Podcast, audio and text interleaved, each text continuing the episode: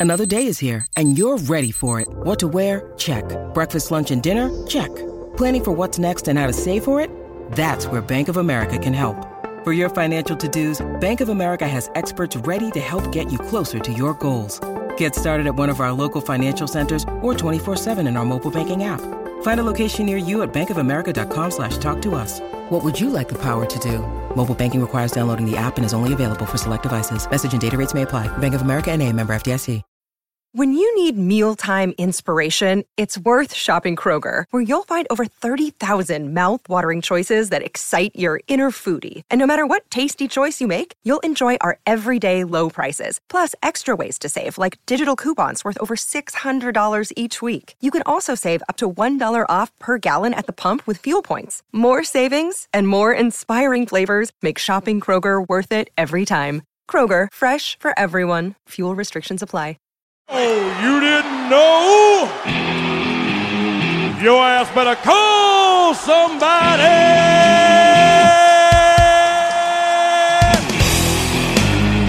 Research and development. Putting in the man hours to study the science of what you need. Last week we put liquid paper on a bee. And it died. What? Did we just become best friends? Yep! Can I tell you something without you getting angry? I love you. Yeah, you big guy.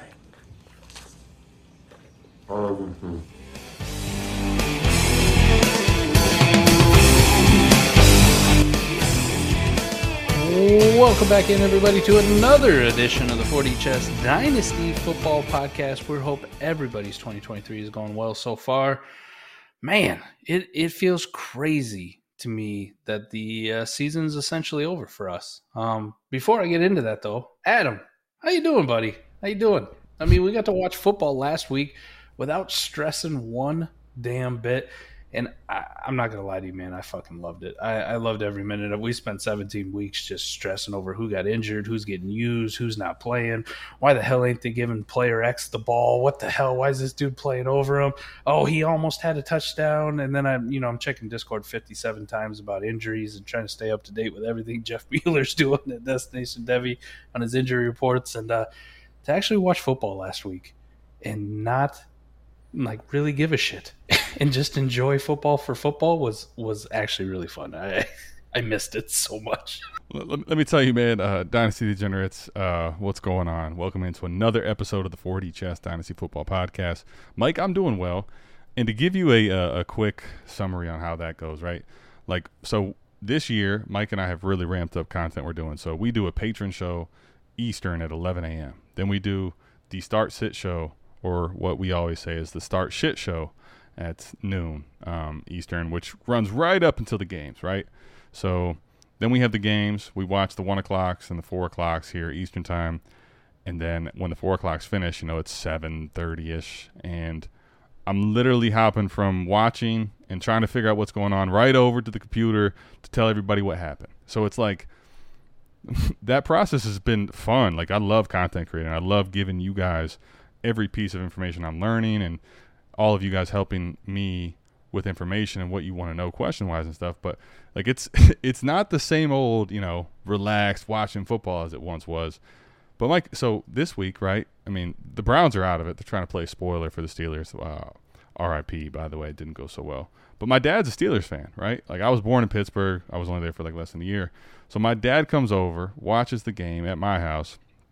He's sick right now, so you know he's just sit, sitting there watching. We're doing a Brown Steelers game, which normally is like you know Brown Steelers, if you don't know, is a rivalry that has heated battles. Like people, they hate each other. They hate Browns fans hate Steelers fans and vice versa.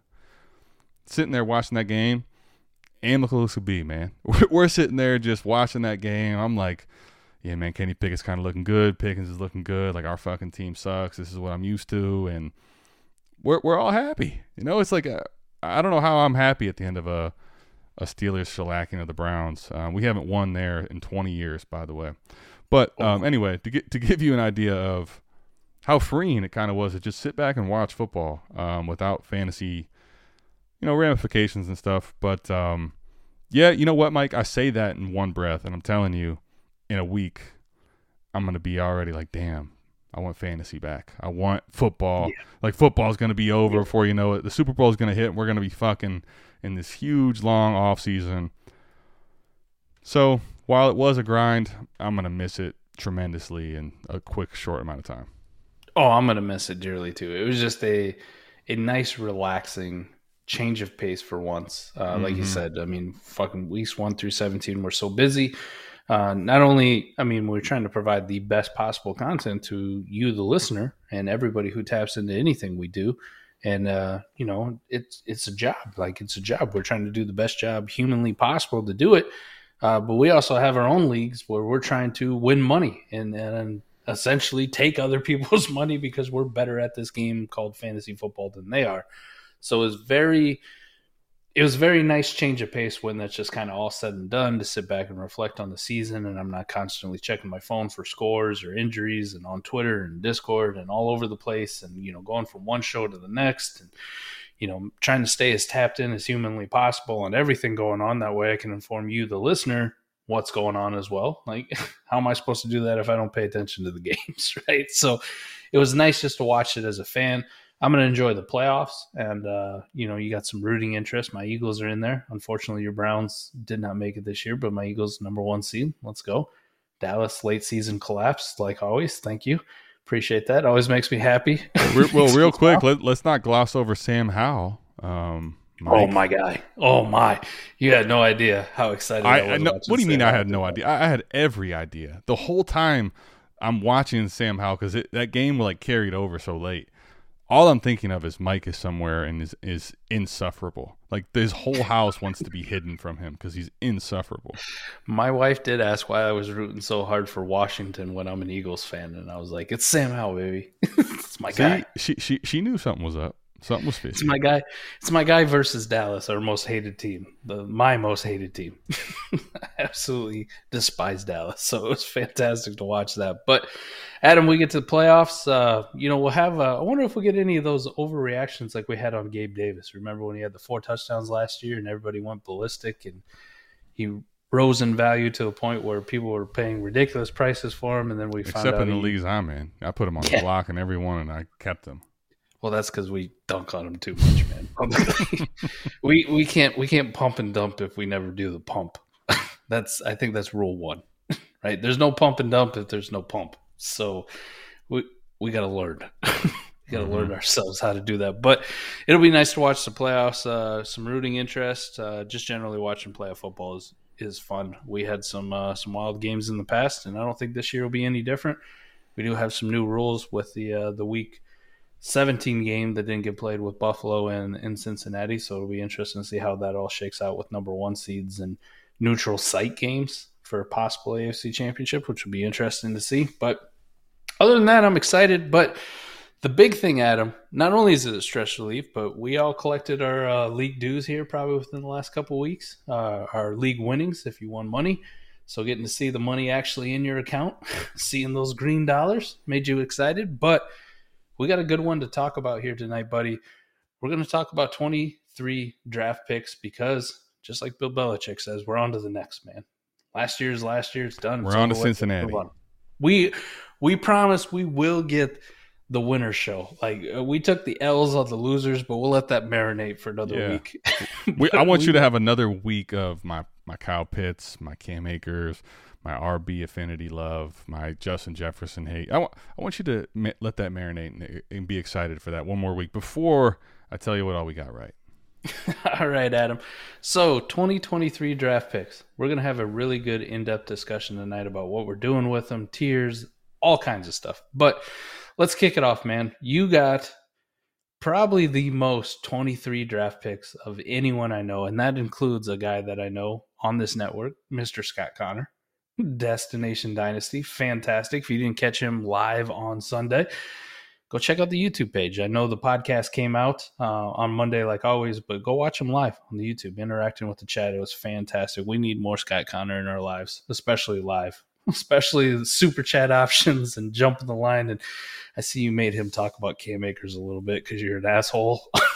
but go check out Scott, especially when he goes live. It's fantastic. But Adam, all your 23 draft picks, man, tell the people. What are you Uh, doing with them? How many you got? I mean, I made Scott talk about Cam Akers. I don't know if I'm an asshole. I'm I'm just a kid from Akron, you know. But uh, Mike, Come on, man. You're just a kid from Stop It. I'll, I'll have to give you my LeBron story a different day because uh, we're talking 23 today.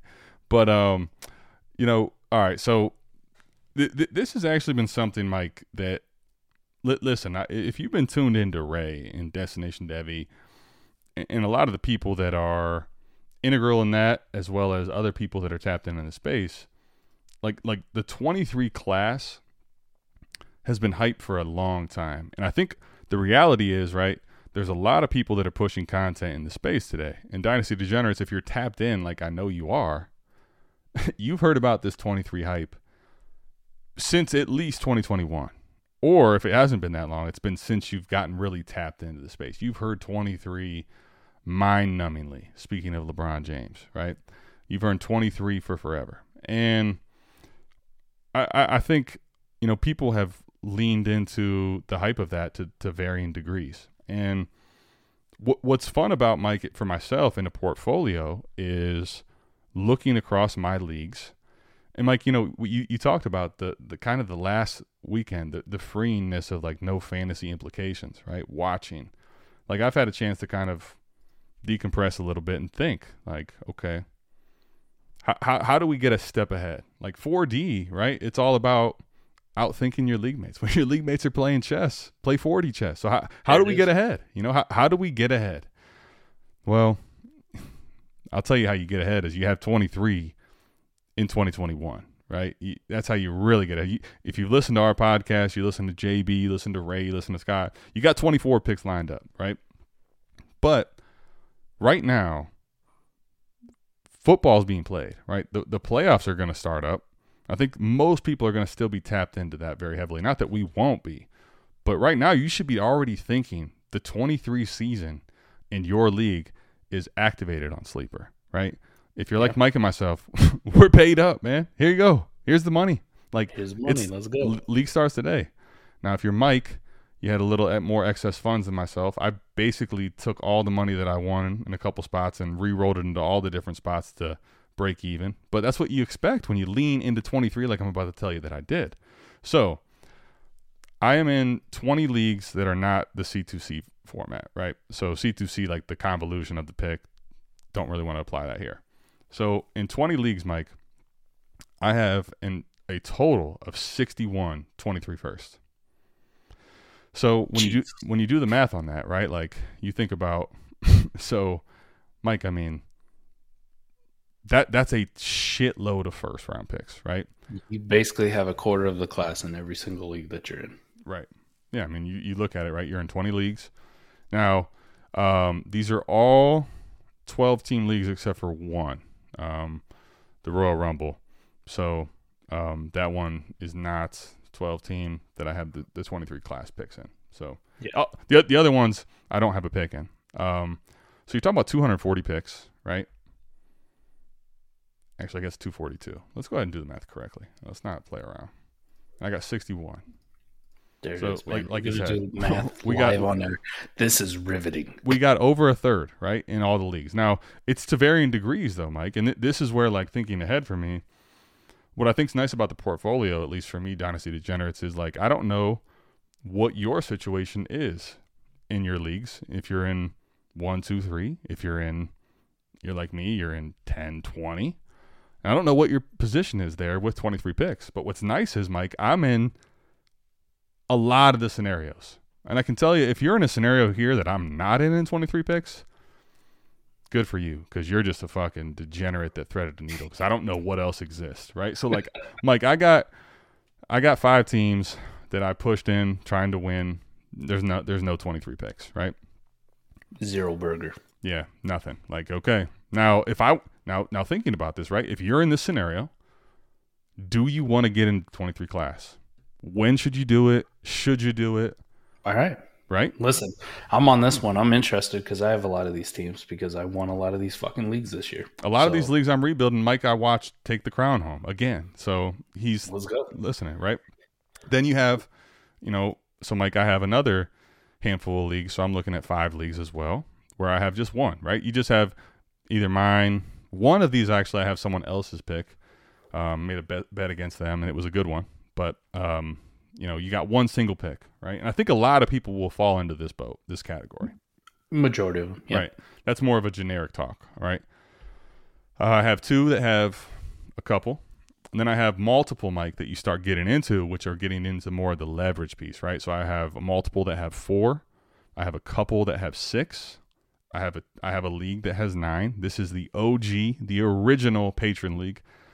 I told Mike at the beginning, I'm like, you know what I'm gonna do? I'm gonna do two things. I'm gonna exploit and show that all you fuckers out there talking the quarterback horde ain't real, that it's real. And then after I quarterback horde, I'm going to take every piece of liquidity that exists and I'm going to hold it until it fucking hits peak value. So I have nine. Yeah. I have nine first in that. And that came from a quarterback horde to start. I drafted for the first six rounds. Mike, I don't remember the six rounds. Did not take a skill player. All quarterbacks.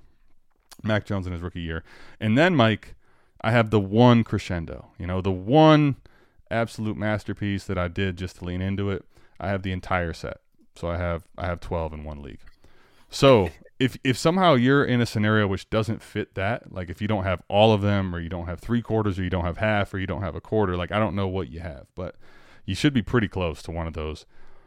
But Mike, I, I think here the reason I actually, all jokes aside, want to talk about this is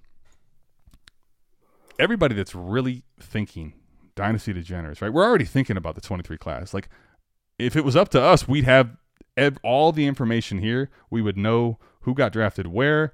We would have our draft tomorrow. like hmm. that's how it works, right? We want to have it today. But you don't. But you but you do want to get ahead of the curve and think about this, right? And, and Mike, I, I've thought a lot because the reality is this: there's 20 different leagues now outside of you. That's in probably 15 of these leagues. there's a bunch of different league mates. Like you can't control that. So, Mike, what I really want to get into in Dynasty Degenerates, what I want to get into is what can come your way in these different scenarios. I think d- talking through different ways of how you can play it, and, and I think I'm going to get a little against the grain towards the end, Mike, on some of these teams where I have leveraged what some might say overly leveraged by having three quarters and a full first round, um, and, and what could happen one way or the other. So like like just generically, like I know you had a lot of contenders, but I know you have a bunch of twenty three picks, and, and I want to get your thoughts too. All right. Well, let's start it off with the the first scenario that you mentioned, man. You you don't have any picks. You pushed all the chips in. Uh, maybe you won the league. Maybe you came up short. Like we we both been in this boat where uh, we won some leagues. We we we lost some leagues. Maybe we finished second, third, just outside. And you want to get into the twenty three class. Like, what's an appropriate value for you, Adam, to get into the the 23 first, even the even the back end, right? Like if you kind of want to get these guys. I had to pull up on Keep Trade Cut. They're valuing a late 23 first as as damn near a top 50 dynasty asset, which is We've come a long way, right? We've come a long way. that that seems fucking crazy to me. Really? Right. Why? Why? It- it why so? Let me, let me let me say. Let me ask you this: Why so? Given given what's coming, All right, so some of these guys are I mean, I guess when I look at the player names, right? Right? Right? I guess when I look at the player names, you're you're fucking you're Mike, right. you know You're who's still ahead of it? A late 23 first on here. who's Fucking Jameson Williams. Yeah, I mean, there's a lot of people who love Jamo. I mean, that, that we we're probably gonna end up doing a fucking YouTube short video on our channel The about guy, Jameson the, the guy right after the 23 first is Tony Pollard. I mean, like, yeah, I mean, I, mean, just just before him, like DeAndre Swift, Rhamondre, Yeah. um, Davante Adams, who we've had conversations before about is he still worth a first? Is he not? Sure. We talked about this with Ray. I honestly think, Mike, for me, given the way things are going, I'd have to know my team and whatever. I, I would I would trade out a Rhamondre for a first. Yeah, yeah, yeah. I'm with you. I guess it's just some of the ones that come after, right? Like Treylon. Like we giving up on Treylon already, and and you're ready to re-roll. I'm not personally a- there. That that that would be a bet difference, right? It'd also Yeah. be what am I doing? Like, do I have nine picks and I want to go get ten for more leverage? Like, do I have one and I just want to go get a second? Do I have none? Do I want to trade in a scenario I'm coming off of a contender, like you're talking about here, right? If I'm a contender I have Yeah. none, would I rather have my Treylon Burks, or would I rather have a 23 first lottery ticket? I'd rather have Treylon to be honest. And, and and I'm also I'm looking at it as a late first, Adam. Like this is uh, the 10, 11, 12. Okay, let, let, let- well, I think late would also. Let, let's say it's 109. Okay. Let's call that the late first start. 109 or Treylon. I think it's pretty damn close.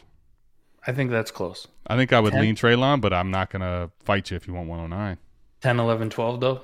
Do you do you agree that 10, I think, is close still. I think 11 or 12, I definitely want Treylon. okay? How about uh, DJ Moore? Um, I think this depends on what you want to do, how you want to play it, right? Like, I, I- I think this is where, like, in a scenario, if I have zero, right? If I'm talking one for one, like, I want to know a lot more about team, what your build is, what your plan is to do with the pick.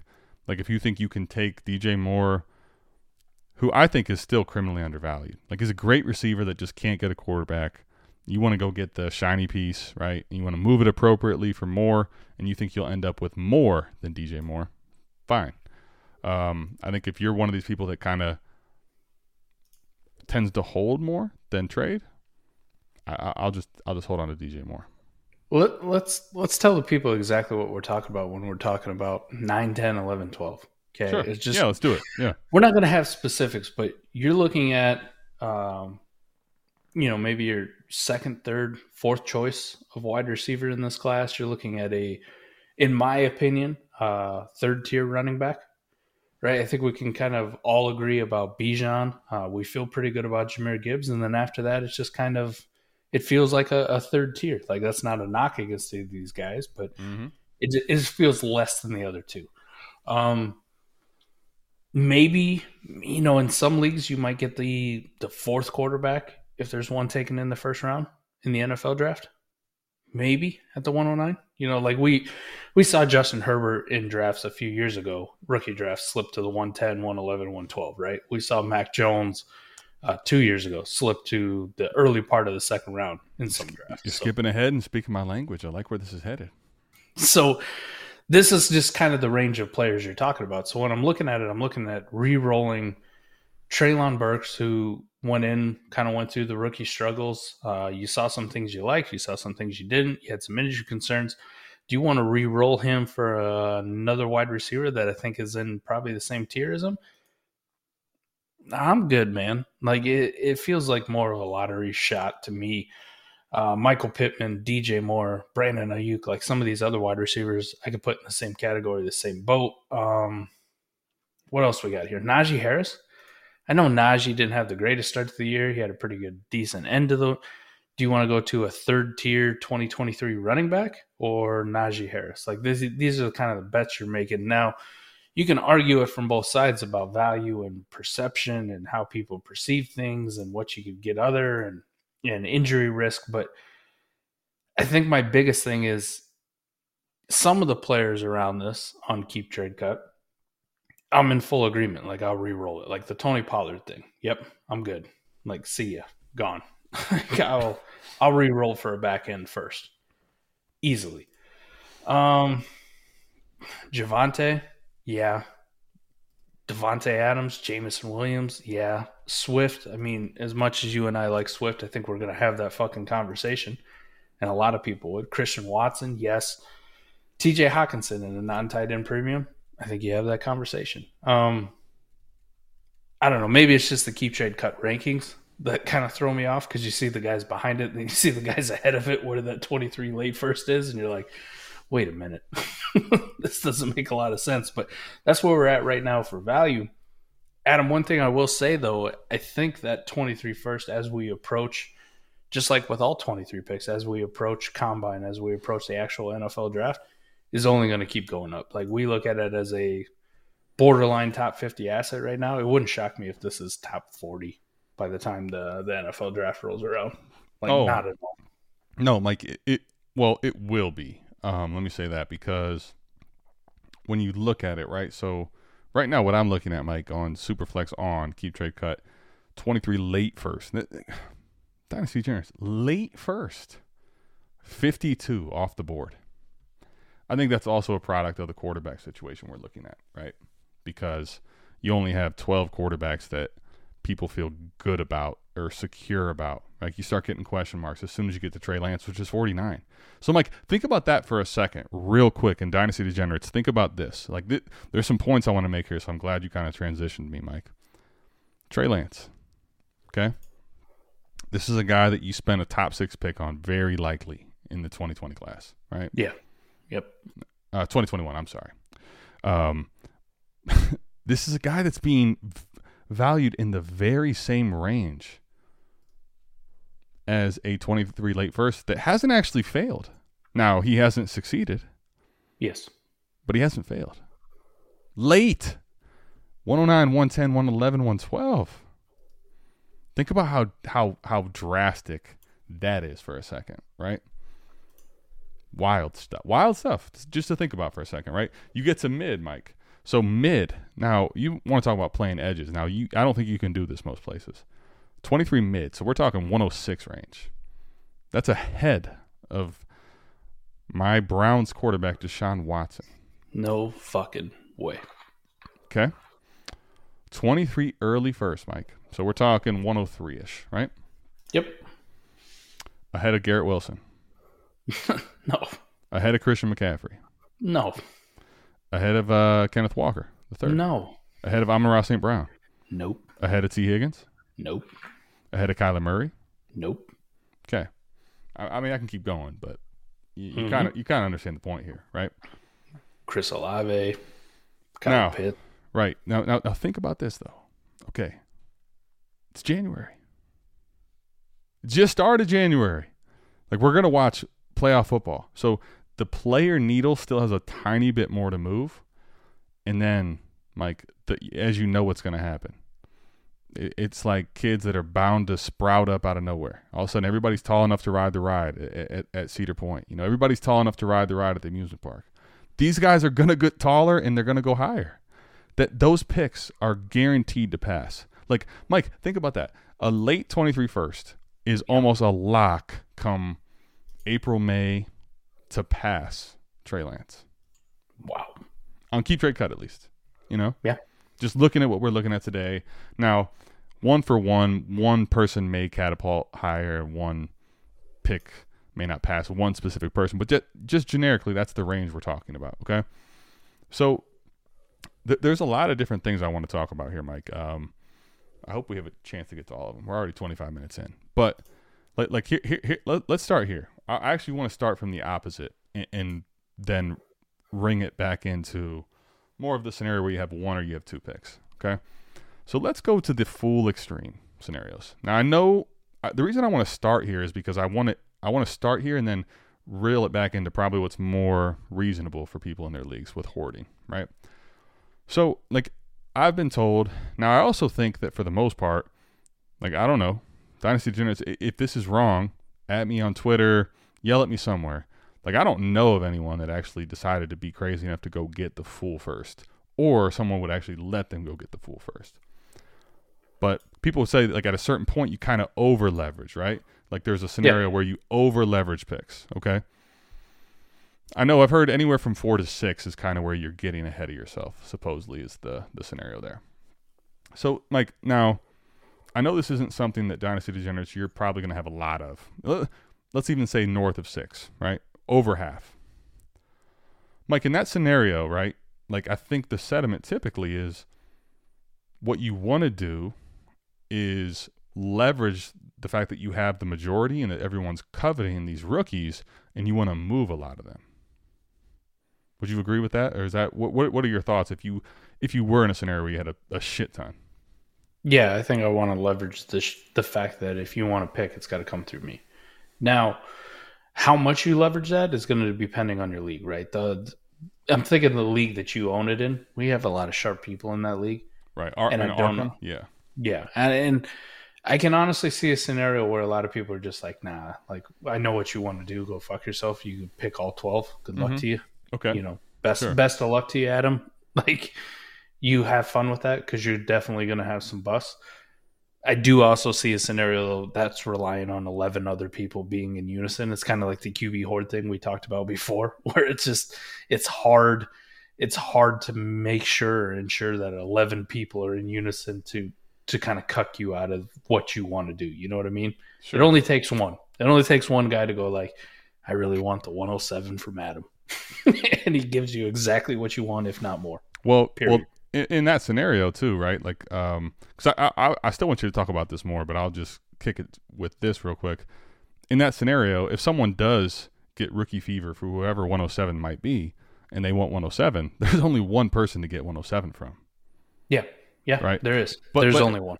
But anyway, so like, um, I don't know if you had any further thoughts on like I do on the on, on, the flip side too. Like it's a fascinating spot that you're in with that because you also open up the ability where at least if I was in your shoes, Adam, I'm willing to be a little bit risky and make my own bets. You know, like okay, you want to get into the first round. We just talked about the kind of range of back end first and some of the players around it. Adam, if there's dudes you like around it that you can get, and you're like, this cost me the 111. I don't give a shit. Like I'll give up the 111. I got, I got, I got 11 other picks. I'll be fine. If you wanted to make a bet on, you know, Javonte, if you wanted to make a bet on Trey Lance or Aiyuk or, you know, J.K. Dobbins or whatever, whatever the fuck you find that's your guy that you're like, you know, I want to start building out this team for 23. I want to try to compete. I mean, you you almost have carte blanche to go out and buy those guys. What may be a perceived slight loss in value, but it doesn't affect you that much, right? It doesn't affect you detrimentally in the end.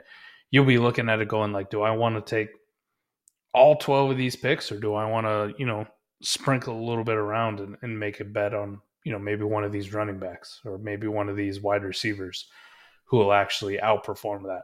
And if you miss, you have a nice, soft, cushy landing spot where you you had eleven other chances, ten other chances, nine other chances, eight other chances, whatever the hell you you end up with for picks, to actually be right on the pick side as well, which is kind of cool.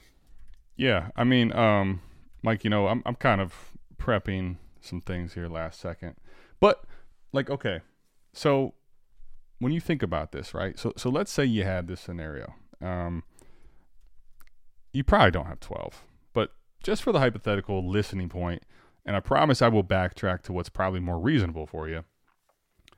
I, w- I want you to think about for a second, Dynasty Degenerates, if you had 12 picks, like let's say you had the 23 first as a whole, like somehow, some way you had the whole thing, you, yep. the whole gauntlet. Like just think before I'm, I'm getting into this, like what you would be thinking, what you would be doing today uh, it's January 10th when I'm recording this, but it's going to be what? Friday will be the 13th. So Friday the 13th. Boom. Here we go. right? Ominous. right? Friday the 13th. What are you going to do? You got the whole fucking first round. Now, now, Mike, let me let me just tell you a couple different things that I think are very interesting here. So, so I have some ADP data as well as a, a mock draft in 2020, um, and I also have 2021 right in front of me here. So the the, the reason I, I want to start here is I think there's a narrative around this, right? And, and, and I also think it's kind of true. Like typically, like if you think about it from a smaller lens, there's going to be a bunch of bust here. Like there's just, it's undoubtedly the case. There's going to be a bust or two. Like there might yep. even be more. Like, and, and here's the other thing. Like I would say this. I think when I when I talk about rookie talent, there's not a single person that I've even come close to knowing, let alone listening to, that gives me a better edge than than does Ray GQ, right? Ray Garvin, our boss. Yeah, period. Not even close. Ray Ray I think has actually done a great job of hitting a lot of things correctly. But even Ray misses. Like you even if you think even if you know everything, like it's it doesn't happen in a vacuum. A guy could go to a bad landing spot, a guy could get hurt. There's so many scenarios you don't have control over let let's just say for a second, Mike, because you kind of you kind of touched on the Thunder early. In Arkham, let's say that that's Arkham Asylum is the league where I have twelve. So we we called yep. it Arkham Asylum because in the startup, the craziest shit just started happening, and it's like we were in the same we were in the insane asylum. So we called it Arkham Asylum, right? I ended up getting all twelve finally. I got Jag to give me that twelve. But let, let let's say it worked against you. So obviously in a in a perfect scenario, you'd want to leverage away some picks for extra value at, at peak time. But let's say you got stalemated, right? So let's say you got all 12 and you got stalemated. Like Now you know what? Like he, he he did us dirty. He has the whole fucking first. I'm not letting him do what he wants to do. Let let let's say you push back. All right. Okay, so so you force me or you force yourself, Dynasty Degenerates, if you're thinking about this, to make the entire first round picks. Like let, let's just use recent history because what what I can tell you is 122 doesn't have enough data to prove what guys have done or haven't done, but also we can we can also guarantee that 22 as far as what we know going into it was the most depressed class value. Like and it just does, in 23 doesn't compare to 22, right? So I'm going to start with 2020 and I'm going to use 2021 as well. Okay, so Mike, like when you think about 2020, so so let's say just in a scenario, you got stuck with all 12 2020 picks. Okay? Yep. Nailed them all. And let's say that same sentiment just came through, right? Like, fuck this guy. he took all the picks, so we're gonna make him hold them the whole way through. I don't care what happens. Not buying them. Let's just. Yeah. This is a fake pretend game, but let's pretend it happened. Okay. So startup data for rookies, right, in 2020. So the 101 JT, the 102 CEH, the 103 Joe Burrow, the 104 J.K. Dobbins, the 105 Tua Tagovailoa, 106 Cam Akers, 107 D'Andre Swift, 108 CeeDee Lamb, 109 Justin Herbert, 110 Jerry Jeudy, 111 Jalen Reagor, 112 is by some people's standards the best player outside of Mahomes and Josh Allen and Justin, Jefferson. Motherfucking Jefferson. So you look at that class, Adam, where we are now, where we are So now. that's what I want to do, Mike. Is I'm gonna I'm gonna I'm gonna go through this one by one, Two and I want you to give me I want you to give me generic first what basically these guys cost, or or in CEH's cases obviously less than a first, but like Yeah. we'll just play the whole. We'll play the bus. We'll play the we'll play the we'll play the bus and we'll play the upside guys. Just if you got stuck with these guys, let's just in in a pretend vacuum. All right. Uh, JT, first plus, All right. where he is now. Okay. CH, third. Okay. Third. You you want to just discount him? Like you, you don't even count? Yeah, like no no value. count. Joe Burrow, three first. Okay. Come with three first if you want Joe Burrow. So so, so so hold on real quick, real quick before you pass that, right? Because so at the 103, you've already made up three firsts of the first two picks. Before when and that's CEH a zero. That's a that's the bust of CEH at 102, and that's not even getting to JT being still over a first. Okay, Dobbins. Second, Maybe early us. second, Maybe cost costs a first, but I highly doubt it. Yeah. early second. All right, let's Yeah. just say let's just say let's just even say generic second, just for the sake of argument. Okay, Tua Tagovailoa. Two first.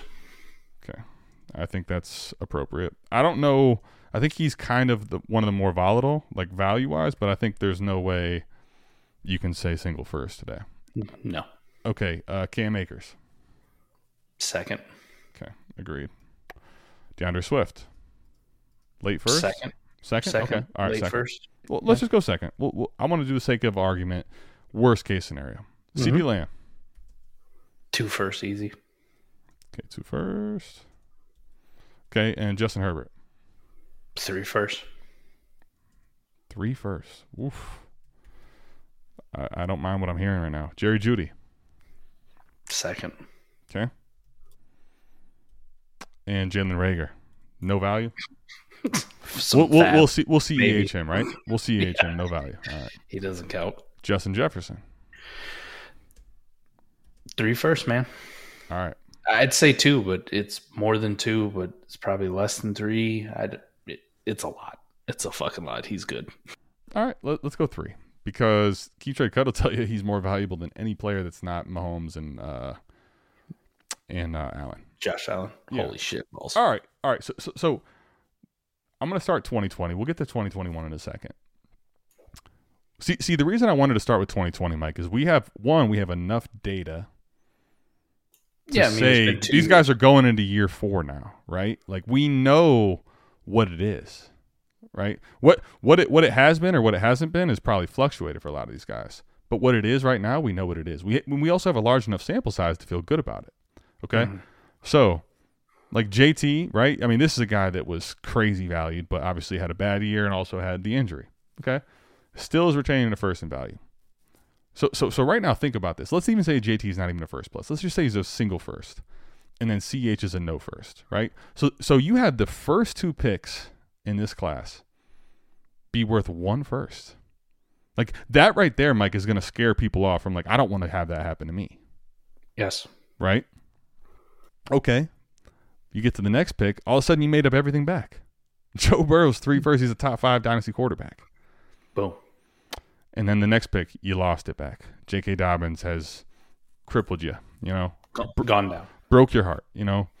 Um, Tua, very volatile, but at this point, still worth more than the 105 was at that point.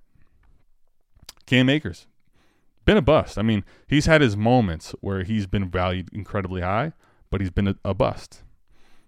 Coming off of a decent year, he's probably worth a second round pick in a lot of your leagues. Uh, D'Andre Swift has had moments of being incredibly valuable, and now has had Jamaal Williams break Barry Sanders' touchdown record, so he's catapulted down in value, right? Yes. CeeDee Lamb, two firsts. Justin Seven. Herbert, three firsts. Oh Jerry God. Jeudy has not done what you wanted.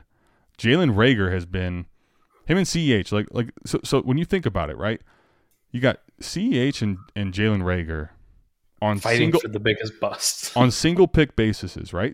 No, no, but think about this. This is honestly this is real shit. Like this is kind of important to think about what you have, right? Because if you take one pick and you decide I'm going to hold this for forever, like this is why people get scared. I if you wind up with Jalen Reagor as your one pick, you've burnt everything to the ground. yeah. CEH, you've burnt it all to the ground. But if you have the whole thing, Mike, if you have the whole thing, you can for it. eat. You can eat the L's. And see, this is a point I think that people don't realize with the leveraging piece, which is where having 12, I think, is more valuable than anything else. Mike, if I hit three Joe Burrows, which this class had more than three Joe Burrows, I win. Yeah. You can you I could lose the other nine picks. I could have CEH and Jalen Reagor for the other nine picks and I still win. I can I can handle that variance. The problem is, Mike. I think wh- when as you start to trail down, but just but just think about this real quick before I trail down. Okay, so J- J- Justin Jefferson, we're saying is three plus, right? Let's just say three. Let's just narrow it down lower for the sake of argument. Herbert's mm-hmm. worth three, so now you're at six. CeeDee's worth two. Now you're at eight. Two was worth two. Now you're at ten.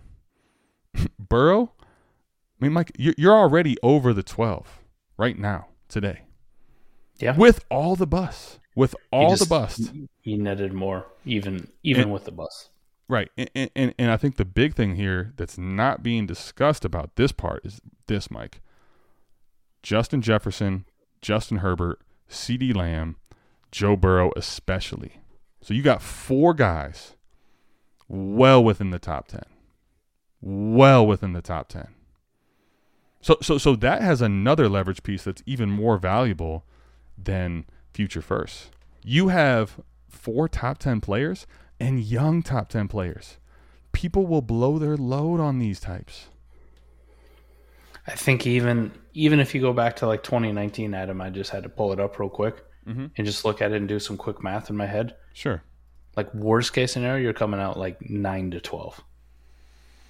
Worst case, and and that was a pretty shitty class as far as the first round goes, right? You got, you know, David Montgomery, I don't count. Miles Sanders, no. D- uh, Darrell Henderson, no. N'Keal Harry, no. Uh, Devin Singletary, no.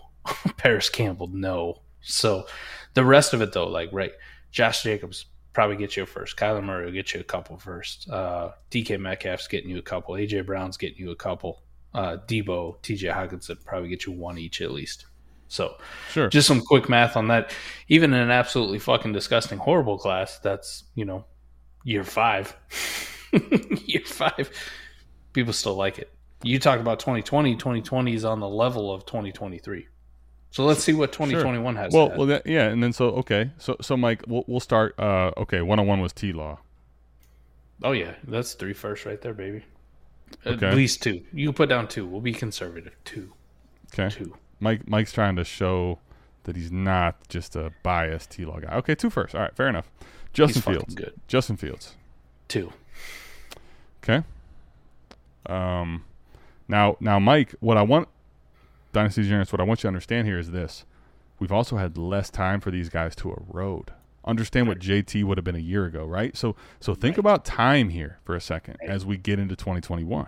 Okay, this isn't even getting to 22, but we're already we're already at four firsts through two picks here. And now, mind you, mind you, Mike, T Law and Fields, both in their first year, year and a half for sure, were called busts. So anyway, uh, carry on. Uh, pick three is Trey Lance. He gets your first, at least. Okay. We just talked about it. Okay. So we're gonna we're gonna put a single first for Trey Lance, which is probably appropriate, probably a late one, but w- w- yeah, I'm I'm with you. Uh, Najee Harris. Maybe a first, but we'll say second for shits and giggles. Okay. We'll go second, just because you know we don't want to be on the on the high end here. Uh, Javonte Javonte Williams. Second. Okay. Uh, Ja'Marr Chase. Three first, man. Okay. Now, you may not agree with the data that I'm looking at here, but this is. You can shake it whatever order you want to. The point is, we're talking the whole class here. Okay. So Travis Etienne. First, at least. Okay. Let's just be moderate. Uh, Kyle Pitts. First. Tight end premium. First. Okay. Single first. Wow. Let, Probably let's e- two, Let's but- even let's but- even be modest though. Let, let's even say a single first, which I think I'm being modest. most people are not even going to think about giving you Kyle Pitts for a late first. But we'll just put it for modesty. You know, you kiss their ass and move. they laugh at you. Zach Wilson. Try to send the try to send the 111 for Kyle Pitts and see how fast you get left at. Someone tells you to get bones. Zach Wilson, we won't count. That's a Clyde Edwards Helaire, even though he's good. No value. Still like Zach. Still like you, Zach. I'm glad that you fine. said that because I was going to have to do it. All right, uh, Jaylen Waddle. Oh man, two first, and I'm being modest. Okay. I think I think two first is a minimum, um, and I think that's probably right though. Uh, Mac Jones. We'll say second. Okay. I mean, this may be modest. Uh, DeVonta Smith. Two first, man. Pretty close. You want to be modest and say one single first, go for it. But I think that that. I'll arrow up Smitty. I'll, two first is probably heavy on him, but I think we've been light on other people. Smitty or any wide receiver in this class, it's going to be resounding Smitty. I would think now for sure. I mean, week one it was not close the other way around, but that's how the fickle manager goes. All right, regardless. Okay, let's just use these as an example. Yep. Trevor Lawrence is worth two. Uh, Fields is worth two. You're at four. Yep. Lance is worth uh, one. You're at five. Najee's worth a second. Javonte's worth a second. I mean, is it safe to say those two picks are worth a single one, or is that not even qu- one yet? Sure. Can can we lump? How about we lump uh, Zach Wilson no value into that to get one first? There you go. All right. To get you the one. So we're at two, four, five, and then we're at six, including Wilson and the two running back bus. Yeah. Okay, so then you got uh, Chase. That's another three, Mike. So now what are we at? I don't know. I stopped doing math. Two, four, five, six. Two, long four, time ago. five, six. That's that's nine. Okay, ETN's ten. Pitts is eleven. Waddle gets you to twelve, and Smitty, even if it's one or two, gets you a gets you a net ahead. All right. Now that's in generic first future values, and that's with Mike, as he is admitting, being probably modest with a lot of these guys. Very. right? Very. Saying on a on a low end scale, just for sake of argument point. Mike, I mean, I think we can agree. Like twenty one, outside of Chase, actually hasn't really netted us what we hope for. Yeah. Yeah. Is that is that a fair is that a fair assessment of the class? I will say this: if you if you asked this question last year, yes, most people were panicked as fuck on this class. They thought it was horrible. Everybody thought Fields. Everybody thought fucking Trevor Lawrence was bust. They're done. They're Mhm. over with.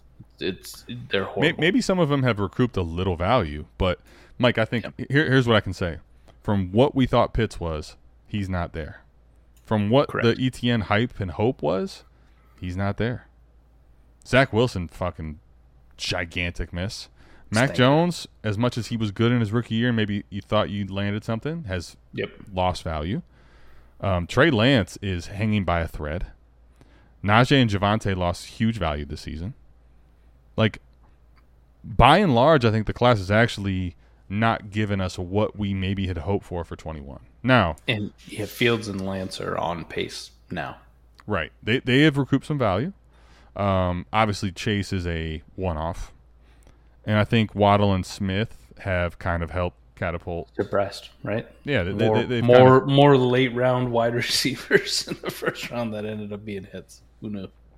all right, and, and the reason I'm not going to use 22 is because we had one first round quarterback, which we know is not going to happen. Yeah.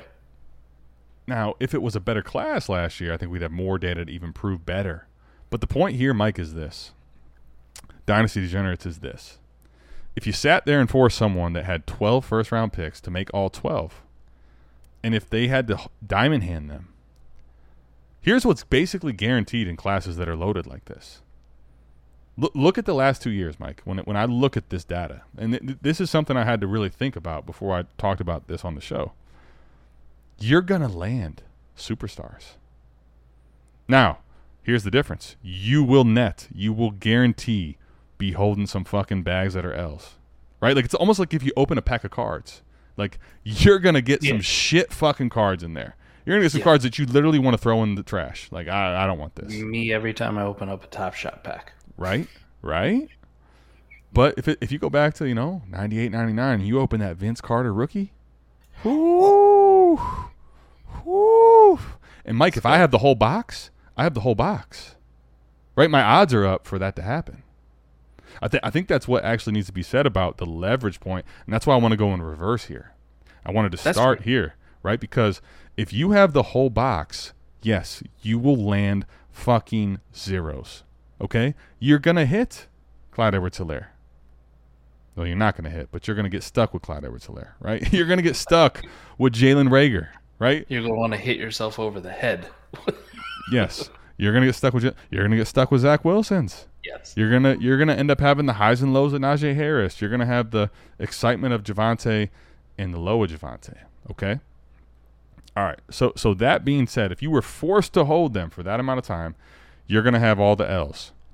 But if you if you did keep them all, you have one some of the youth that no one else can have. Right. You have that on a complete island still of leverage, and then two. Mike, you have an asset that every single person in your league will bend over for. Because it covets, wants, needs. Right. The the the superstar that's young. Everybody wants it. Now, what I can tell you this, I I don't foresee a Ja'Marr Chase or a Justin Jefferson in this class. Okay? But I can tell you this. I can't guarantee what's going to happen with all these guys. But this class is really good. It's got a lot of good players. So if you force my hand and say, you know what, we're going to fuck you over, you're going to hold all these picks, I want them all. You know why I want them all? Because if I don't have to make decisions, Mike, and I take every single one, I don't feel the effects of Jalen Reagor. You know? Now, if you have two picks and you took CEH and Jalen Reagor, you have lit your dynasty team on fire. It's over. You have lit your dynasty team on fire. If you have four picks, right? And let's say in 2020 you had four picks, and you took Cam Akers, D'Andre Swift, J.K. Dobbins, and Jalen Reagor. You have lit your dynasty team on fire, and you are giving an orphan away that nobody wants to take. Unless you trade it out. Unless you trade it out. Four, four years out, you have I- no, lit your dynasty. I'm only talking right now in Dynasty. terms. Yeah. Only talking as if you didn't trade him, right? Like the the the question that Ray poses. I like get you. drafted him, you have to tr- you have to keep him. Okay, Mike. over. All these valuations now get into that next point. Don't assess at all the value highs and lows that each one of these players had. D'Andre Swift valued at a second. Not long ago was two firsts. Not long ago, like as of the start of the season, he was dynasty RB two for just about everybody. Cam Akers, it does seem like a long time ago, but going into Yes. the season after his rookie year was being drafted in the second, first round religiously. Uh, J.K. Dobbins was very highly drafted. Jalen Reagor, as much as he flapped and nobody wanted him, was still you could get a second for him, right? Like even on the worst case scenario, you could get out a little bit of value before it's no value. The, the reason I'm I'm saying all this, Mike, and I, I want to get your thoughts because I've been doing a lot of talking here. I had to really think about like, what if these fuckers stick me? What if they do it to you? And you know what? Mike, the more I thought about it and the more I dug and the more I made sure, I pray you do. Arkham, get crazy on me. Make me make all of them. Make me make every single one of them in this scenario because in this scenario, Mike, I'm happy to do it. Now, when we start getting lower, I, I want to start talking about different ways to manipulate and how you think is best fit for your team. But I wanted to start here at the extreme and then go and then reel it back. I feel you, man. I'm looking in that league like I think you're sitting pretty. But it's the extreme scenario of you owning all 12 or 11 or 10 or I would even say 9. It starts getting dicey when you start getting to that like I own half the class. Because there are enough picks if you get stuck with them and make be absolutely detrimental. Yeah, you may hit on Herbert, you may strike out on the other 5. It may be an absolute right. dumpster fire. Right. Or you may just tread water, you know, with a couple of them, but you can't overcome the zeros. And I think that's what a lot of people are in situations when they do nuclear rebuilds. And then I see it all the time when they're when they have like five, six picks. You know what I mean? I'm glad you have the leverage, but they never use the leverage. Right? They're like, Correct. if you're gonna make me Correct. if you're gonna make me make the picks, I'll go ahead and make the picks. But as you can see going through this exercise, that's where you can get in trouble you almost reach a point when you have 12 picks 10 11 anything in that range like the odds are in your favor that you're never gonna fuck it up it well, well, because matter. because here's the thing too mike right like okay if i have unless full... you're, unless you're taking trey sermon you know what i mean well like... and that's the other thing right like i'm sure in uh, let's use what 2020 let's say um, Ke'Shawn Vaughn maybe snuck in for somebody, yeah. right? Yeah. Like yeah. I'm not going to say this is perfect data. You, you you can't draft. Someone might have taken Henry Ruggs, but now Mike, I mean, in the second round, let, let let's call it what it is. If I wanted to get if I wanted to get greasy, I mean, Tee Higgins was an early second, right? Michael yeah. Pittman was an early second. Brandon Aiyuk was a mid second, right? Like there's scenarios there too. Point point is though, Mike, I actually think in in a scenario where I have 12, when you come to me for one, right? Because let's say I think I know everything. Okay, let's use 2020. I want I want to keep Jalen Reagor because he's one pick ahead, but I want to sell Justin Jefferson. I, I can guarantee people took Jalen Reagor ahead of Justin Jefferson, so people probably would have traded away the second receiver on their books in this scenario. Mike, when I have 12, I'm less likely. I'm more likely to just take the whole thing, take all the variants, and make everybody else sweat out the fact that they don't have youth. I'll play like that up. Now, let's let's let's get more more serious about realistic things, right? I think you kind of hit it on the head too. I think 9 to 12 gives you an insane pack of cards, right? Like you can almost embrace the variance and I think there's more scenario that's going to give you points of pivoting for value than there is hurting you. Now, yes. I think what's more realistic it starts at 6, okay?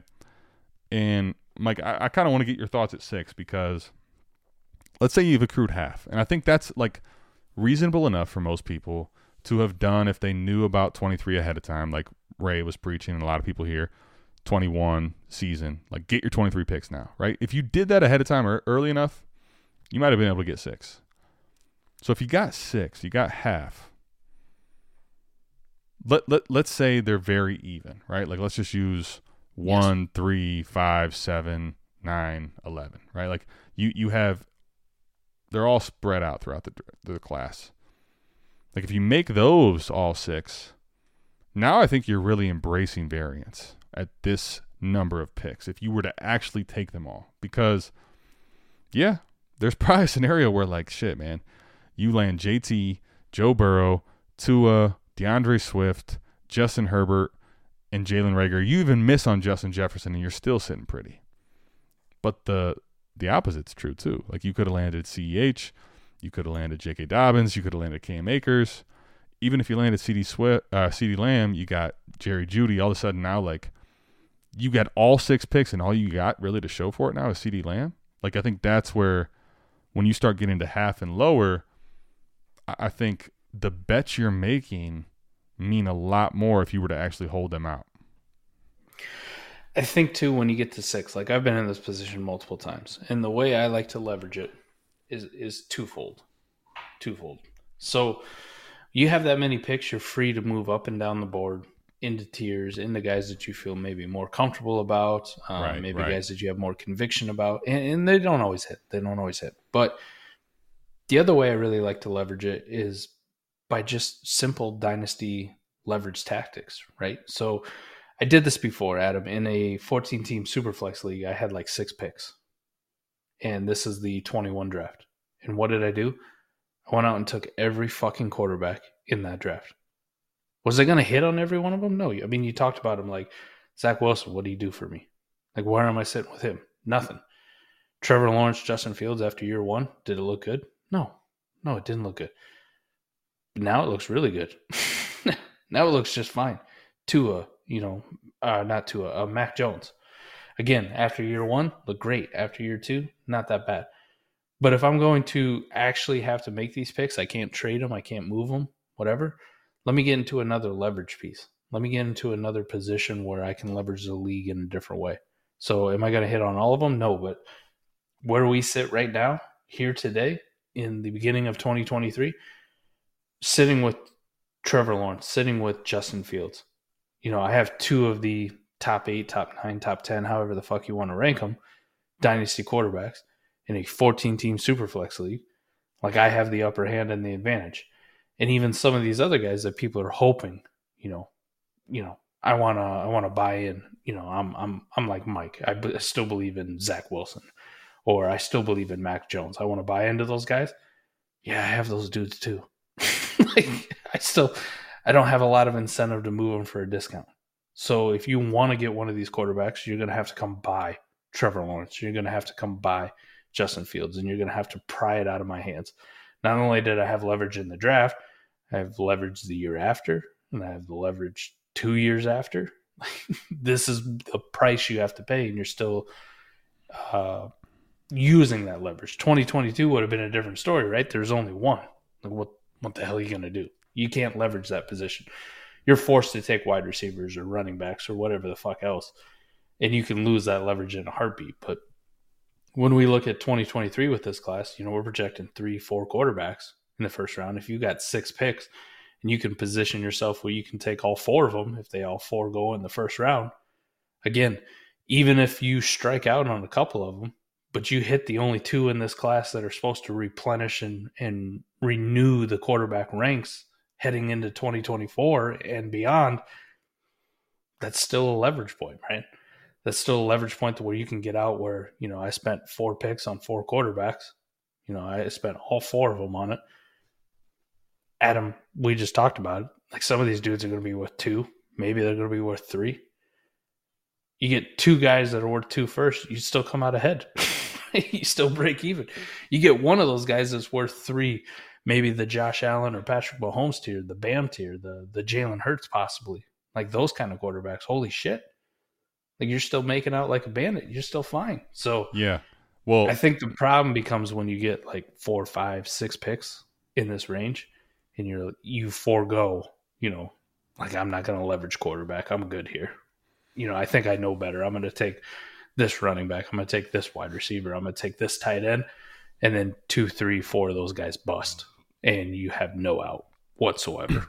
man, it, it, it's funny. It's almost like this is why we do a podcast together.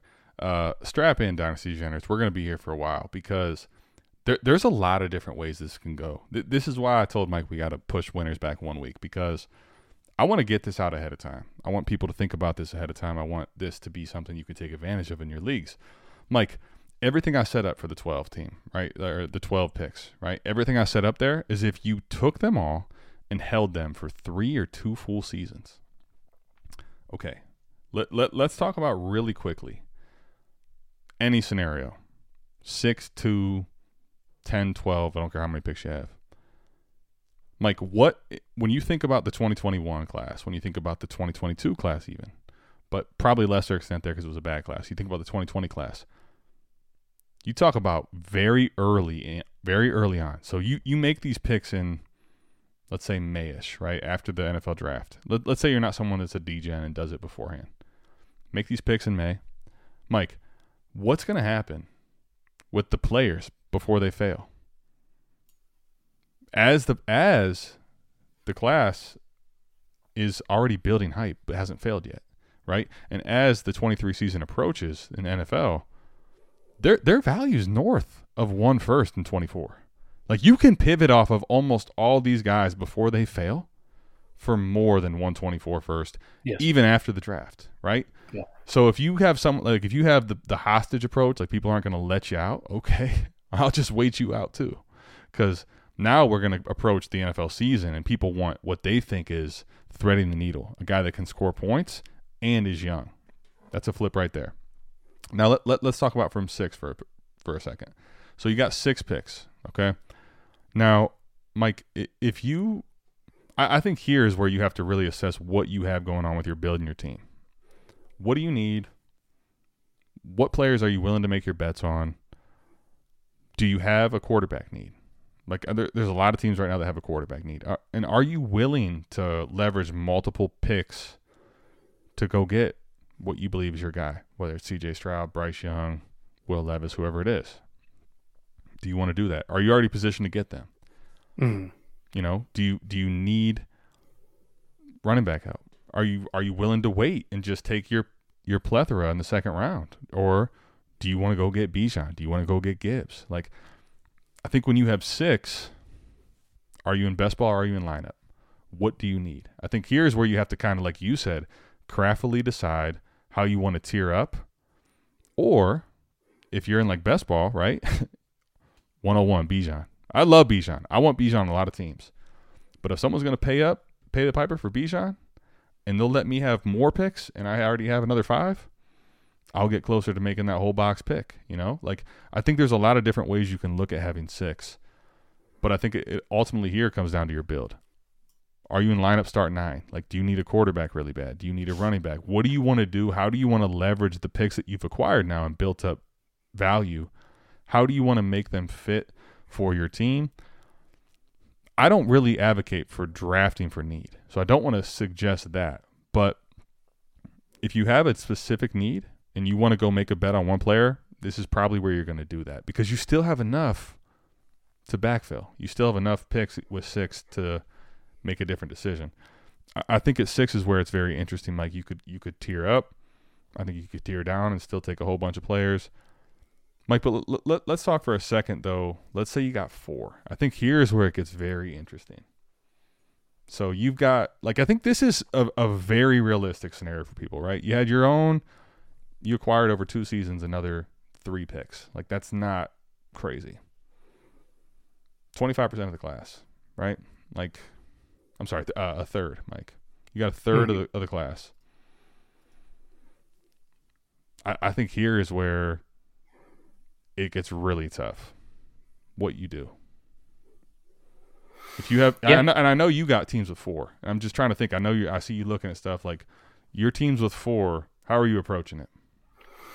So I just I, I pulled up a couple examples just in the past and, and kind of seeing how I worked it out and how I played. You know, trying to figure out worst case scenarios. So I had a, a league where I drafted uh, Najee, Zach Wilson, and Ja'Marr Chase in that order. Like I Hmm. took Ja'Marr Chase. You know, they let him fall to like the 105, and I took Zach Wilson above him. But I had back to back picks. Right. So I'm looking it, at it- it doesn't really matter. Yeah.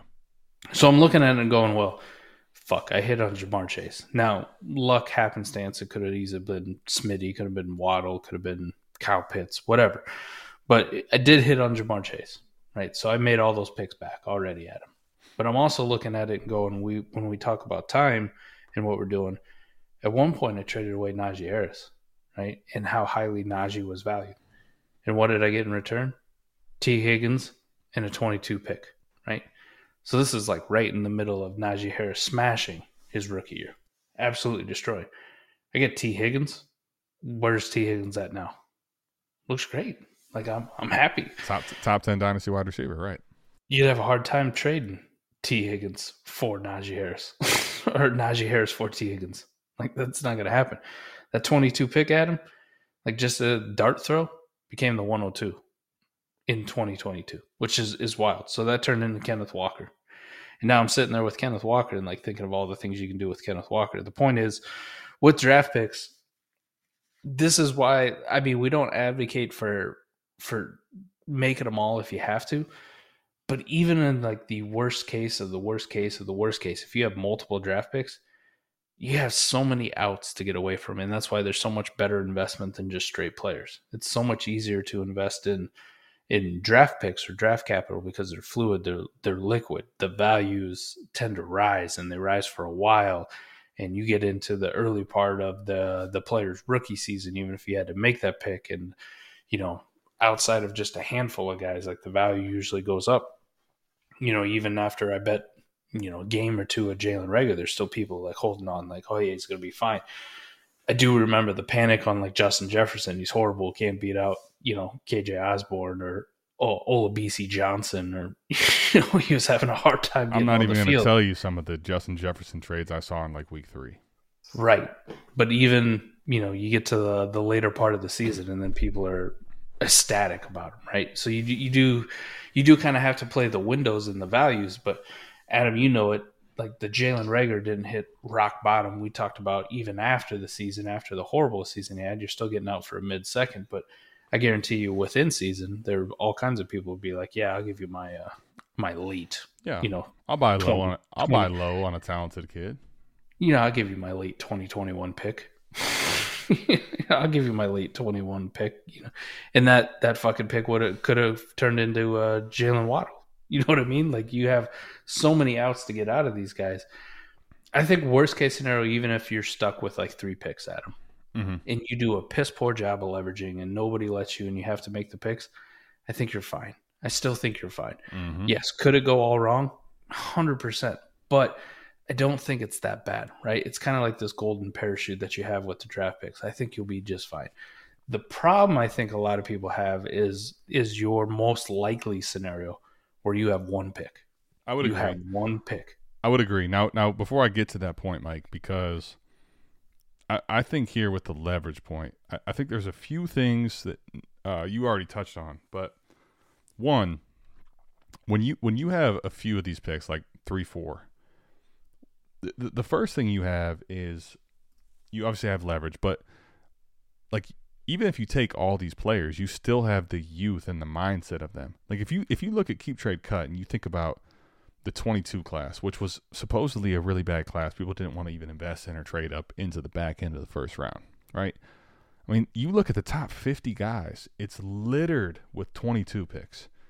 Breece Hall, I mean, you can keep going down the list. Chris Chris Olave, obviously Garrett Wilson, uh, Garrett Wilson, wide receiver one in the 22 class.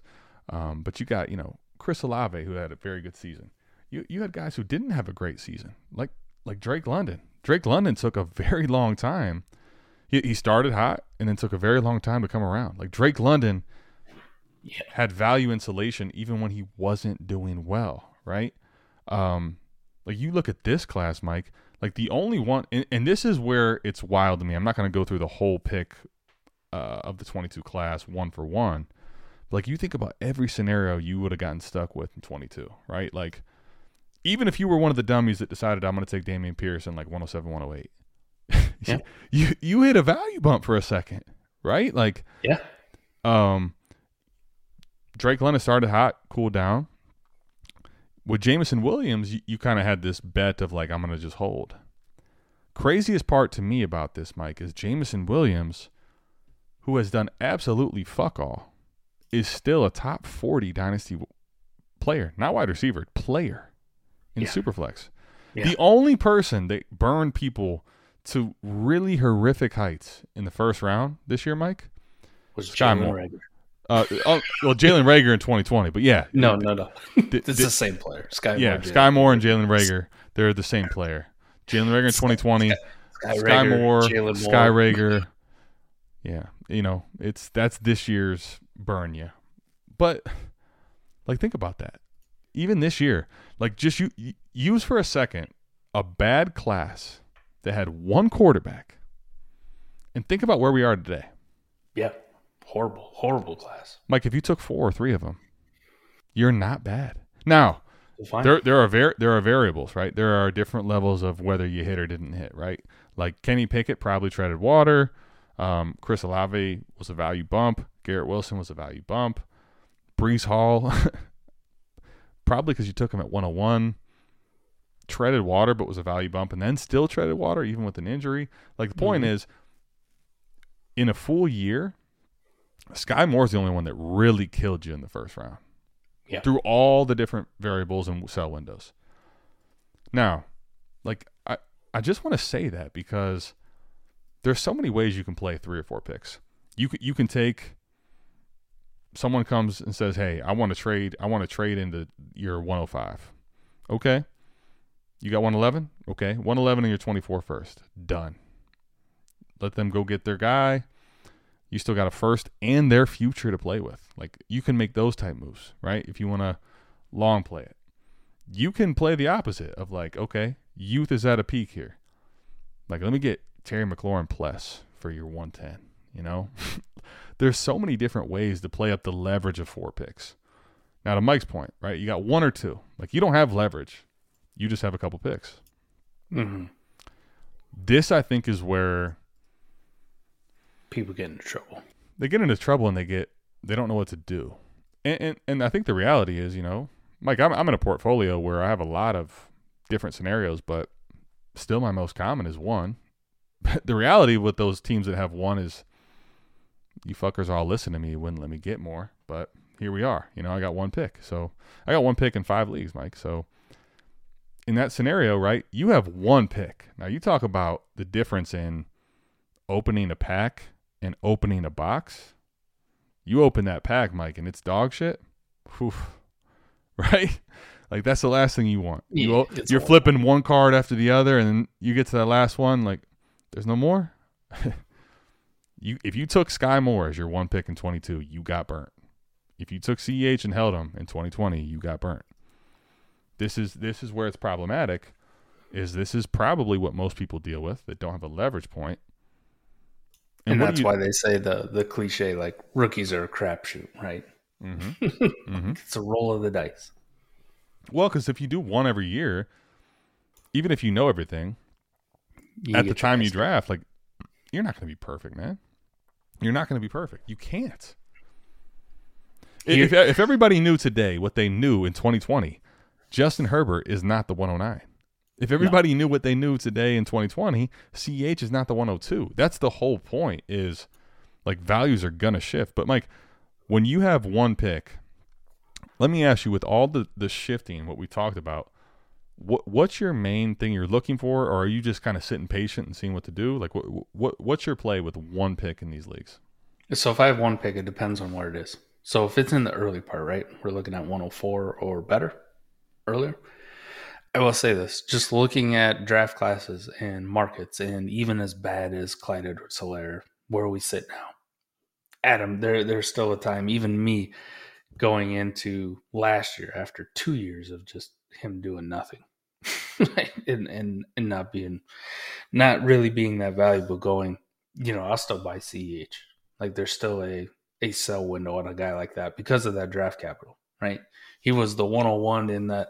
I remember Louis Riddick taking him in the ESPN like fantasy football draft his rookie year. 101, not rookie, 101 player, 101. So there's still that, and he had some moments right earlier in his rookie year. Like we're like, fuck yeah, look at him, everything that we thought, you know, 100 yards rushing, all this stuff.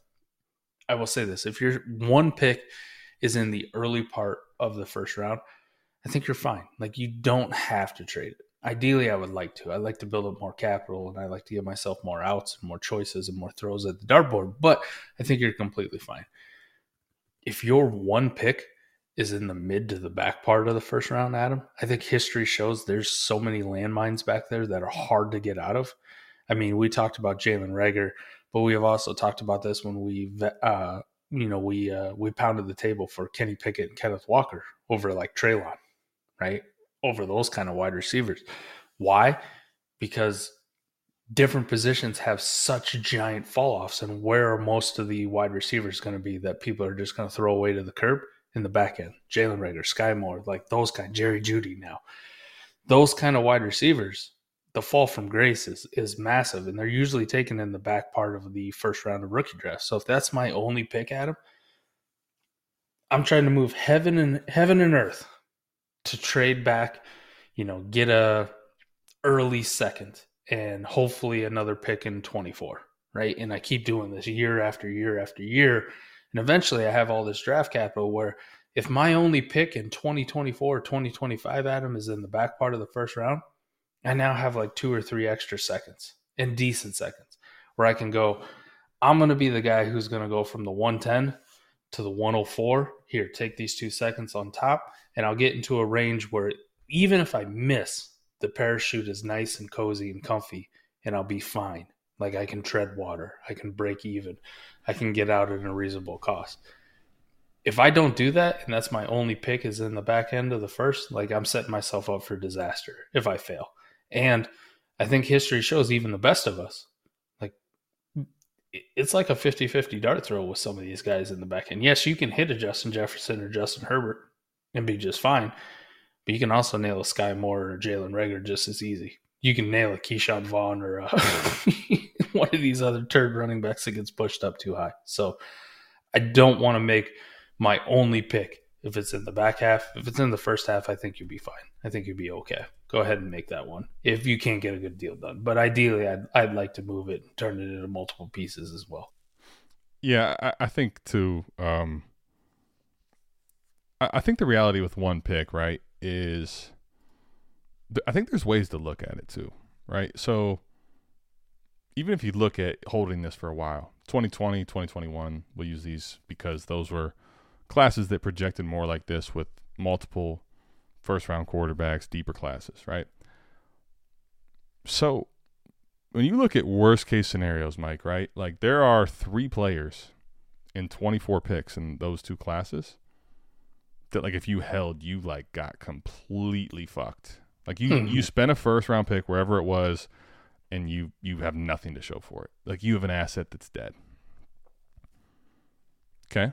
But you also have like I mean, Mike, most of these players that in their worst case scenarios, outside of the three no values, which are CEH, Jalen Reagor, and um, Zach Wilson.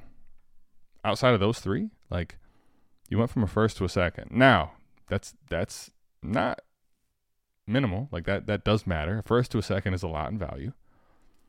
But you've had a lot of time between when you've selected a player on that first and to now where the value loss is a first to a second, you know? Like you can still find buyers for all these guys. Here's the thing I think I'm doing, Mike, is I'm with you. Like the early parts willing to kind of make my make my bet because I think there's also a scenario of trading out. And especially Mike, when we talk about the quarterback landscape, like if you have a chance to land Bijan Gibbs or one of the four quarterbacks, which is where we talk about a tier break for us right now of what we know today, the top six picks, I'm good, man. Like I'll diamond hand Richardson, I'll diamond hand Levis if they're not going to play for a while. I'll take the quarterbacks that are going to play. I'll take Bijan, who's a stud. I'll take Gibbs, who's a stud. Mm-hmm. Even if they end up failing long term, I have an asset that probably can score points for me in the first four. CJ Bryce, the two running backs, or I have a long term play that I'm holding that's going to probably carry a lot of value in Levis or Richardson. So th- those ones I'm, I'm okay taking because there's going to be a point where I can trade out for more of all those guys, right? Yes. Now, when you get to the back part, I think this is where I'm scheming if I only have one, right? So I'm looking now. Like I'm scheming. Okay.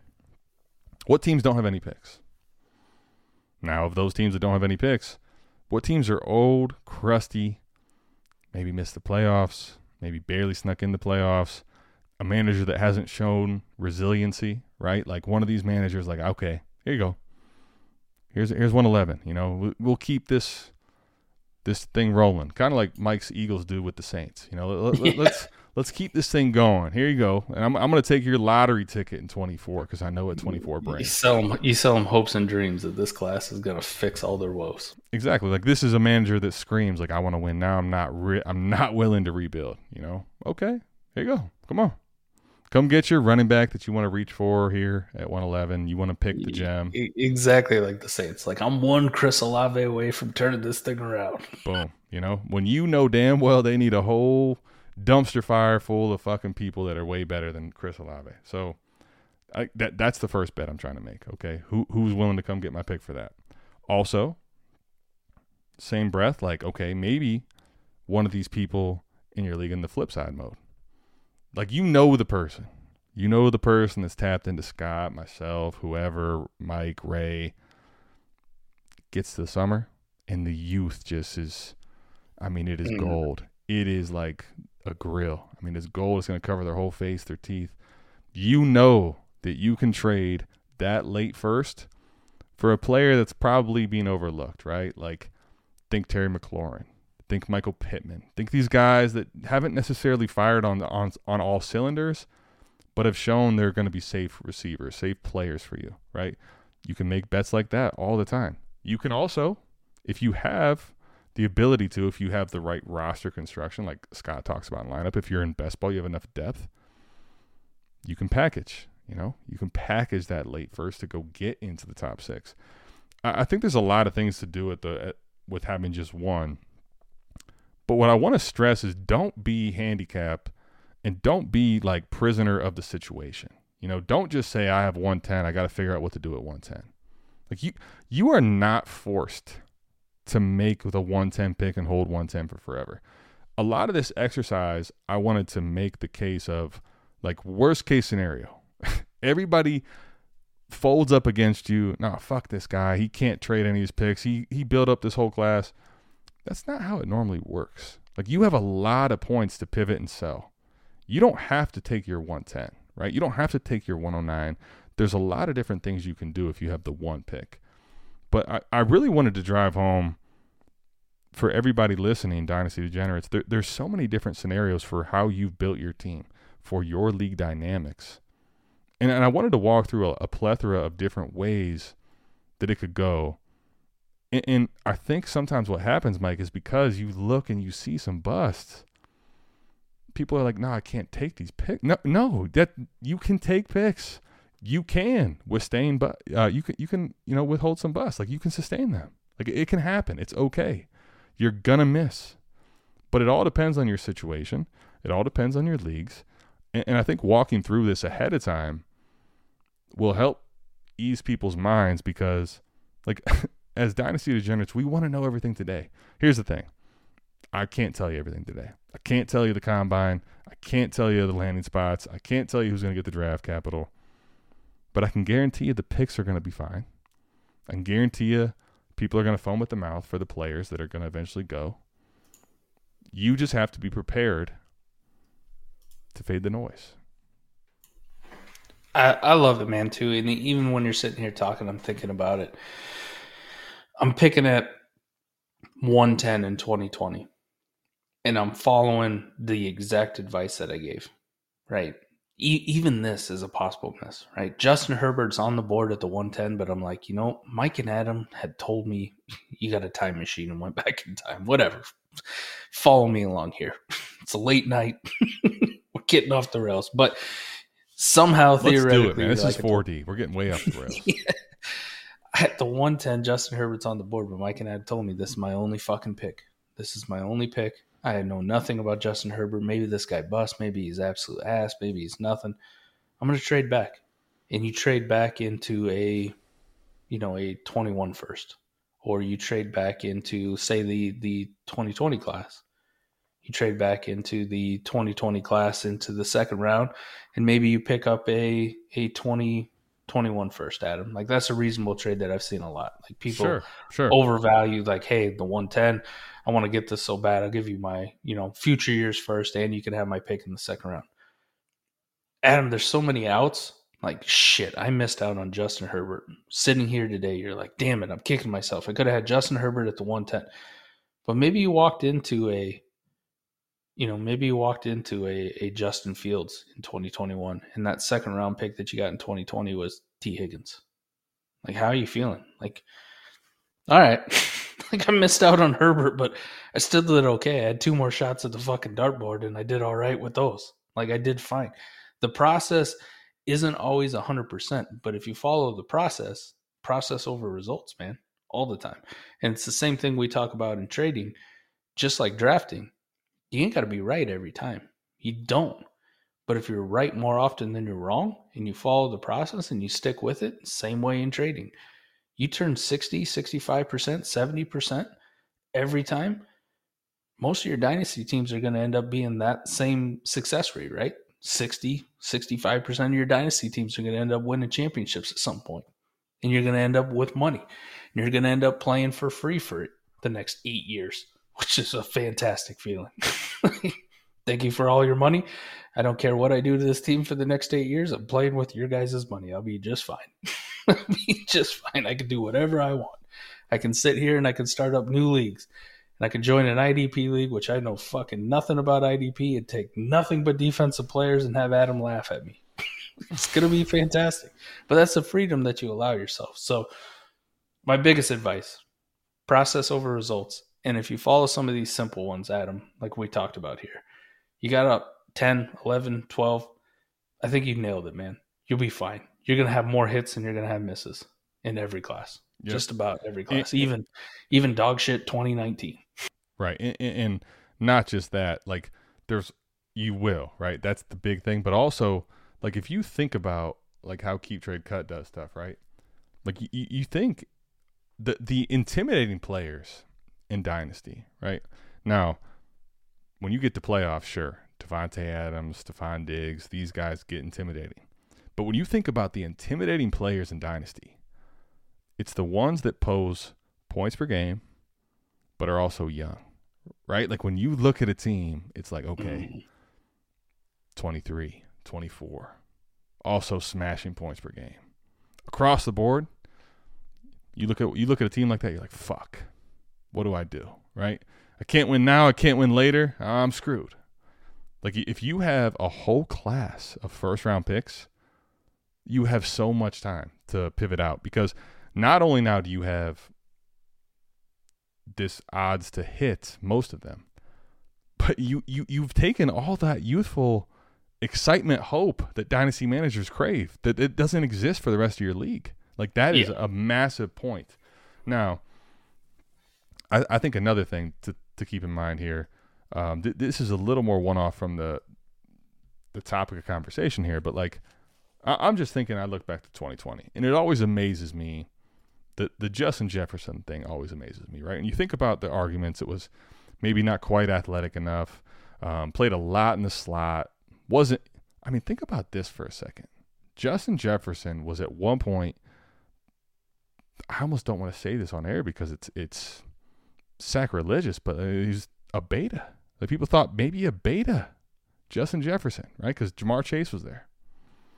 Now think about this for a second. I'm not going to say this player is going to hit or not, hit or not, but just just think about like things like that, which push a guy who's checks a lot of the boxes like Justin Jefferson down the board so far, right? And like mm-hmm. think about what could happen for Jaxon Smith-Njigba. Okay, so a guy that has proven it, but then this year's hurt, and you have a younger guy who's supposedly a lot better.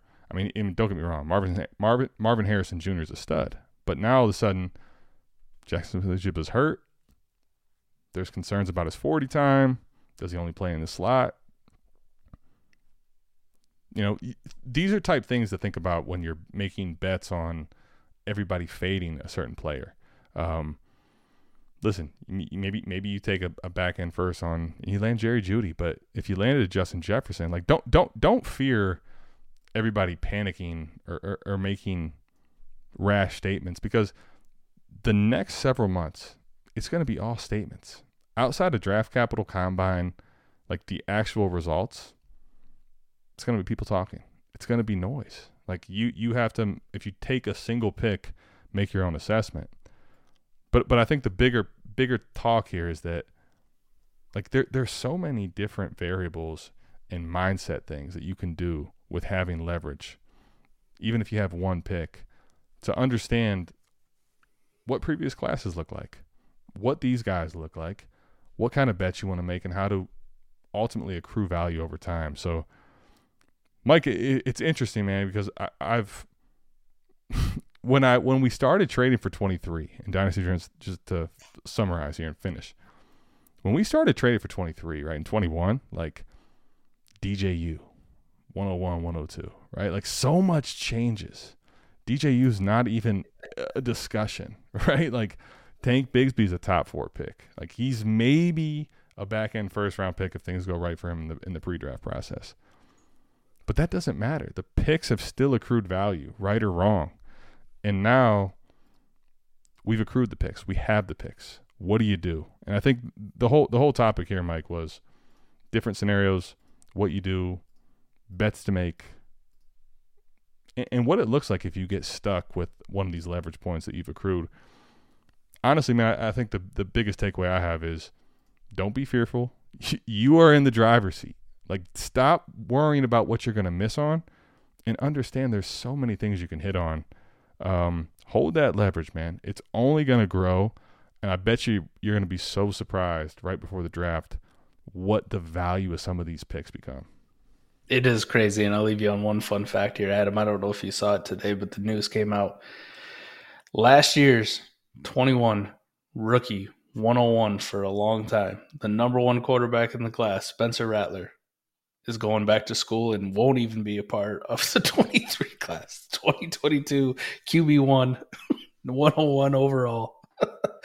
That's how much shit fucking changes. It gets random as fuck, right? Now he's going to be part of the 24 class because he's going back to school for another year. and that's why Mike and I stress the difference in Devy and owning a player and owning a pick and how drastically different it can be. A hundred times out of a hundred, give me the pick. Yeah. So, um, Dynasty Degenerates, that was a long one, um, but but I think it was a necessary one. One, I wanted to bring you into my mind and where I'm at, trying to get ahead of all my leagues that I have all these picks accrued. Yeah. 4D is about transparency, and it's also about how are we going to 4D this thing, man? Like, league mates are out here playing chess. Well, I don't want to be out here playing chess with all these picks. It's time to think big brain. You know, it's time to think McNutted on this thing how am I going to go win a title now? Like Mike's out here with all the money. I'm out here with all the picks. I got to 4D this thing into money. So, um, yeah, man, that, that, that's my thoughts on a lot of the different things. I, I think sometimes the the leverage overplay, I think it's overblown. Like I really do. Yes. The more and more I think about it, but I also think it really depends on what you're trying to do, what your team is, and how many of these picks you're, you're you have, and how many you're willing to make. So, I, I wanted to walk through that for everybody. Yeah, I definitely think it's more scenario specific than we like to lead on, right? We can just talk in a generic lens and, and that's all fine and dandy, but it is good to dive into like, here's a scenario. You got, you know, you got eight picks, you got nine picks. What are you doing with them? You got six. What should you be doing with them? You only got three. You only have one, like a lot of people have. Like a majority of people who listen to this may only have one pick. What do you do with that one pick? Well, here's the specifics. Like this is exactly what I would do and how I want to play it. If picks early, this is what I'm doing. If the picks late, this is also kind of what I want to try to get into, what I want to try to do. So I do think we kind of have that overconfidence, and I do I do do it in some of my leagues. I don't do it in all, and this is the benefit of playing in a portfolio too. When we talk about it, um, some of these leagues, I'm going to think I'm smarter than everybody else, and I'll make that pick at the 110. But more than not, in a lot of these leagues. Like I'm playing with a lot of smart people. I'm playing with a bunch of Destination Devy members in the Royal Rumble. If I have a late pick, I'm gonna try to leverage it into something else, man. Just For because sure. I know the odds of me being smarter than you know in that league, it's you know 28 people. the odds of me being smarter than 27 other people and trying to find an edge isn't gonna happen. It isn't gonna happen. So let me just play the variance and try to go somewhere else. Let me try to get another pick, another two picks, another three picks, whatever the hell I can get into instead of me trying to uh, put my ego in the way. like right. I'm better than y'all and I'm going to make this. And I think that's where a lot of people do fall into trouble because I see it all over my leagues where it's like one pick, I'm going to nail the 110 and then they get burned on the 110 and then maybe the next year they get burned on the 109 and they're like that's why rookie picks are crapshoots give me the proven production over. And i think right. you're selling yourself short if that's the view, viewpoint that you have. So i love this episode man. It was longer than we anticipated. It's not the winners episode which will be coming next week. We will do it. I got to do some gloating man. I, I took oh, 2 we'll, we'll i took l's for two weeks. We'll come back. We'll come back with some winners man but I I, I want to help get Dynasty Degenerates ahead of getting Hell them yeah. some winners. And um, you know, Mike, Mike, what you hit on there is very key, right? So if you have the one pick, and I think this is where the trap can really take hold. You go back to 2020, right? So you you you end up with like 110, right? Loaded class. All these running backs go. I got Jerry Jeudy, Alabama, big name, route runner, right? Yep. You invested 110 year after year, Nah, I invested 110. You know, you get sunk cost fallacy, right? Like, nah, it's Jerry Jeudy. He's going to bounce back. And then year after year, you're watching the value tread, but you don't want to let go of what you've taken hold of, right? Like that, that I think is one of the biggest things you don't want to do. Lean into one pick, late pick, think it's going to hit.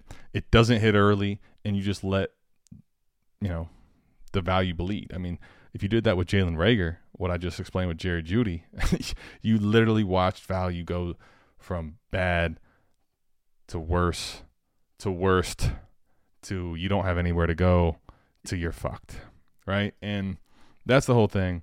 Um, li- listen, I love this episode, Mike. So I appreciate you letting me kind of intervene and and do an immediate emergency 23 draft class podcast before we get to our winners and our gloating from this season. So, Dynasty Degenerates, I, ho- I hope this was a good one for you. I hope you really think about all the different scenarios for your teams and leverage and what you plan to do and not allowing just your situation of leverage that you've built up. You've spent so much to get this. Don't let it all collapse. Diamond hand it a little longer. You got a lot of time for value to accrue. So think about that. Um, and just remember when your league mates are playing chess, play 4D chess. That's going to do it. We're going to bounce out of here and make sure you're tapped in the newsletter to stay up to date with everything Destination Devy is doing content wise during the offseason to help you through. We will see you same time, same place next week. Peace. Peace.